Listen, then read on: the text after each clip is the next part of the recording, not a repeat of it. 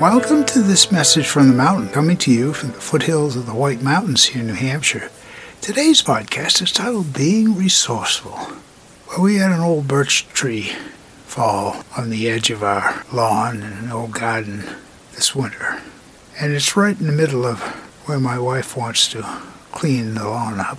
And it would be a simple task for me to use the tractor to just push it out of the way, but I am still stuck for another month or so without being able to use the tractor because of my recent hip surgery. So my wife, being a little impatient, resourceful, hooked up the side by side and pulled it actually quite a bit of distance out of the way. So it's been moved at least ready now so that when I get an opportunity to use the tractor to, move it. There are many ways to do things, and people feel stuck, as I feel stuck, unable to do what I'd like to do. But at the same time, there are other resources that can get things done.